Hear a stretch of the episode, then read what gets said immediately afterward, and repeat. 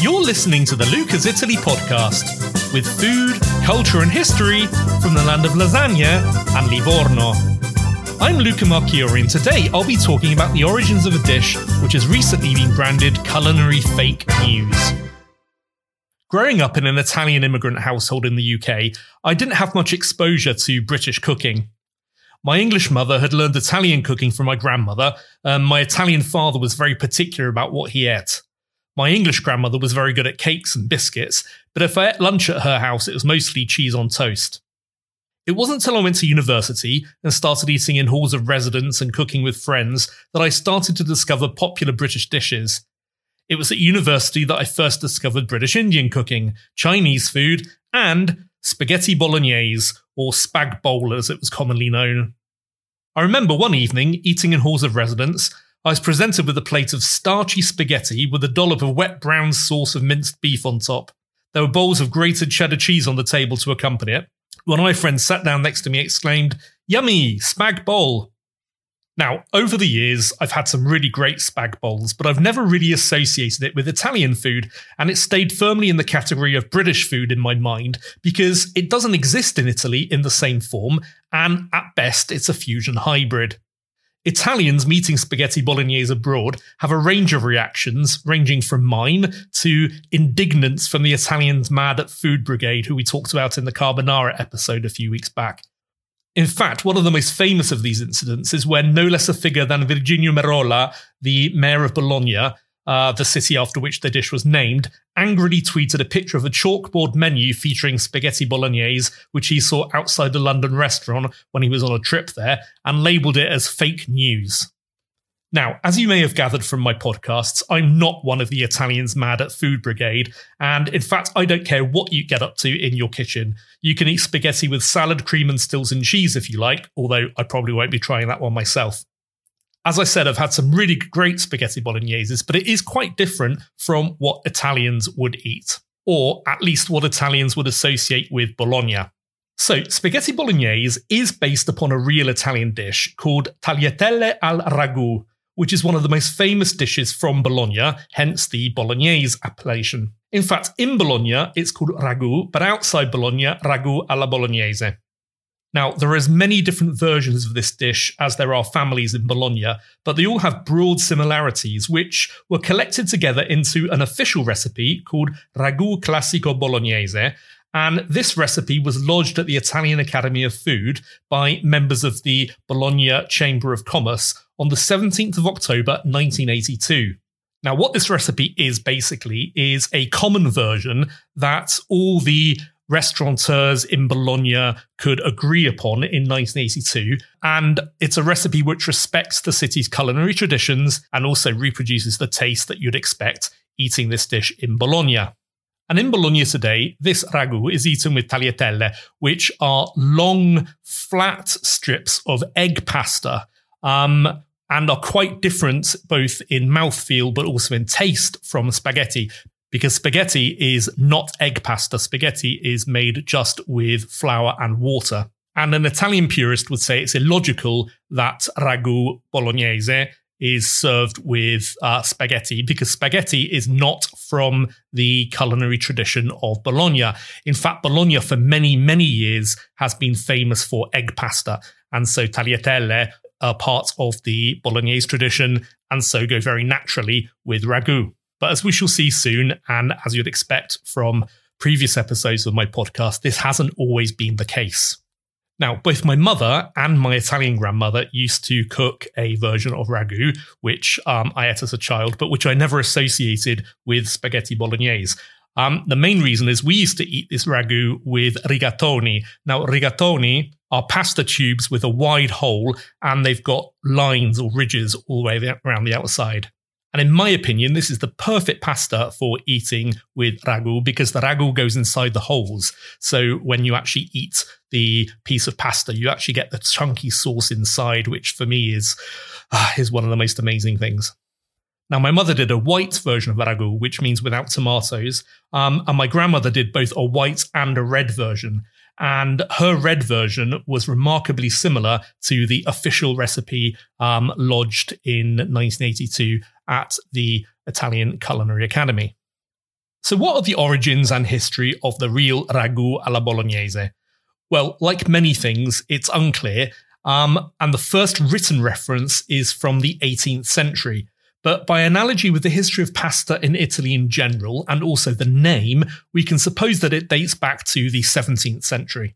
In their excellent book on the history of pasta, Silvano Serventi and Françoise Sabban identify three historical phases in the development of the condimento for pasta. Condimento is the word that we use for pasta sauce or what you put on the pasta.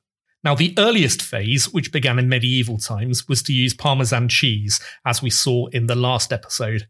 And then in the Renaissance, pasta turned sweet, and people started putting sugar on top of it. Now, many examples of this can be found in the opera of Bartolomeo Scappi, the 16th century cook to two popes, who I mentioned again in the last podcast. And at the end of the Renaissance and the beginning of the 17th century, people started using pasta as an accompaniment to meat dishes, which then turned into the sauces for pasta. And one of the most famous examples of this, which dates from the period, is a dish called pappardelle alla lepre, which is pappardelle is um, a name for a large flat pasta, and lepre means hare. So it's large flat pasta in a hare sauce. And this is part of Tuscan cuisine. So ragu, it would seem, would naturally fall into this period of food development. Now we can get another clue from its name, ragu. Now, this is an Italianized version of a French word, ragout, which is a kind of meat stew. Now, the earliest known use of the word in French to mean a meat stew, which obviously has to predate the Italian, is from 1665, which again gives us a late 17th century origin and brings us close to the first Italian reference from the 18th century. It's worth noting that there's an earlier use of the word ragu in French from 1623, in which it's clear that it means a different dish from a meat sauce. So in French, it has to have taken on this meaning between 1623 and 1665. When I was doing research for this podcast, I found a rather fanciful um, theory that ragu was brought back to Italy by the popes. Between 1309 and 1376, the seat of the papacy was not in Rome, but in the French city of Avignon. And the claim was that ragu was brought to Rome by Pope Gregory XI when he moved the papacy back to Italy. However, this predates the first recorded use of the word in French by 300 years, so obviously um, that one doesn't hold water. Now, another theory is that ragu entered Italy via Naples, which for much of its history was under French rule or influence. And this is backed up by the existence of a Neapolitan variant on ragu, which is interestingly quite similar to the British bolognese sauce. And there's a recipe for this in Vincenzo Corrado's book Il Cuoco Galante, which was published in 1773. But the first recipe putting it together with pasta was 100 years later. So it seems that sometime in the 17th or early 18th century, ragu reached Bologna from France, either via Naples or from some other route. Now, a few weeks ago, when we were looking at the recipe for pasta alla carbonara, we noticed that there was a historical development through from the origins of the dish to the current day, in which it went through many minor changes before it reached the so called perfection of the modern dish. So, by analogy, one could expect that this also happened to ragu. And in fact, evidence for this can be seen in our old friend Pellegrino Artusi's book from 1891, um, in which he includes a recipe for macaroni alla bolognese. Now, Pellegrino Artusi lived in Florence, but he was from Forlì, which is in Emilia Romagna, um, which is the same region as Bologna. And we know that he spent a lot of time in Bologna for work as a young man, and that he was very familiar with the city and very familiar with what was going on there um, on the food scene. So we can expect that this recipe from Pellegrino Artusi is very representative of macaroni alla bolognese, which was being ate in Bologna at the end of the 19th century. Now, his recipe is quite similar to the modern one. Um, it starts off with a soffritto of carrot, onion, and celery, much like the modern dish. And in fact, this is also evidence for a French origin of the dish, because starting off um, a dish with a combination of carrot, onion, and celery, which in French is called mirepoix, is characteristic of the beginnings of many French dishes, especially sauces. Now, then, for his meat, Artusi uses freshly chopped veal and pancetta, which is a kind of bacon. And again, this is very similar to the modern recipe where they use minced beef and pancetta. So he starts off with the soffritto of vegetables, then he browns the mince. And once the mince is browned, he adds flour, which is not part of the current recipe, but is very similar to how you'd make a French stew like uh, boeuf à la bourguignon. You add flour at this point, which then thickens the sauce as it cooks. And Artusi then cooks the meat for at least two hours in brodo, um, which is a stock. And when it's cooked, he adds salt, pepper, and nutmeg. Now, Artusi stops here and says that this is how the sauce is made, but he does mention a couple of variants and things that he likes to do. The first one is to add dried mushrooms, which obviously have been soaked in water to reconstitute them, or to add shavings of black truffle, or to add cream to make the sauce a bit more fatty and a bit more um, delicious. Now, he also talks about the pasta, which he says the Bolognese eat this sauce with. And interestingly, it's not tagliatelle. He says in Bologna, it's eaten with a pasta called denti di cavallo, which means horse's teeth. And denti di cavallo are like thin tubes of pasta with a small hole through the middle. And it's worth noting that this is not egg pasta. Denti di cavallo are like spaghetti made just with flour and water. Now, going back to the cream, a few years ago, British TV cook Mary Berry, who's famous for the Great British Bake Off, was slated publicly for producing a recipe for bolognese in which she added milk or cream to her ragu. Now, as we can see, Mary Berry was in good company because Artusi does the same, but also milk and or cream feature, as we shall see, as part of the official recipe. So at some point between 1891 and 1982, the current recipe was born. So what are the differences between the current official recipe and Artusi's? Well, the main differences are firstly the meat. Artusi calls for chopped veal, whereas the current recipe uses roughly minced beef. And this can come from various cuts of the cow. In fact, the recipe does um, specify four different cuts. Now, as well as cooking the meat in the broth like Artusi does, the current recipe adds red wine and tomatoes. And then when the ragu is almost cooked, you add milk. And if you're using the ragu to make lasagna, you add cream as well. But if you're just eating it with tagliatelle, then you don't add the cream. So once again, we find that the sacred marriage of ragu and tagliatelle, which is so emphasized by people today, is a relatively modern invention. It would have occurred in the 20th century. And basically, it was a marriage of two of the things that Bologna was famous for the egg pasta, which goes back centuries, and then this ragu.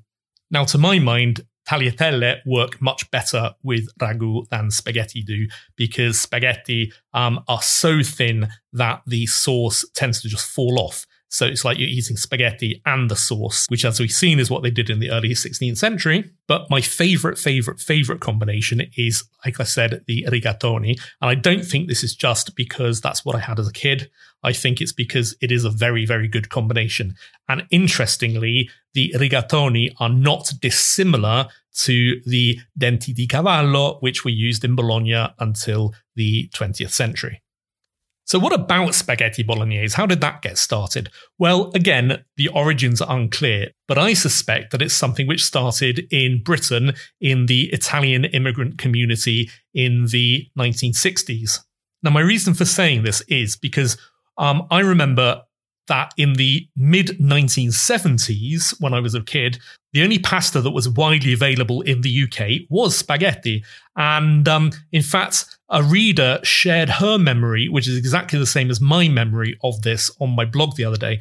And she said that in the 1970s, the only pasta that she could get was long spaghetti, which came, which is double the length of the spaghetti you buy today, which came wrapped in blue paper.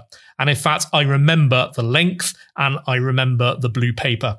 It's interesting that today, um, many people in the UK will break spaghetti in half before cooking it.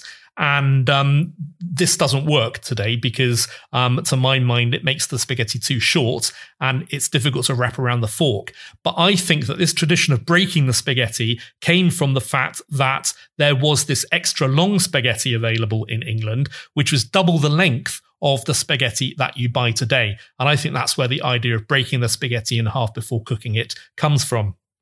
Anyway, there's a lot to be said in defense of a good spaghetti bolognese, and there's an awful lot to be said also in defense of a good ragu. So whether you prefer one or the other or enjoy them both, that's completely fine and completely up to you.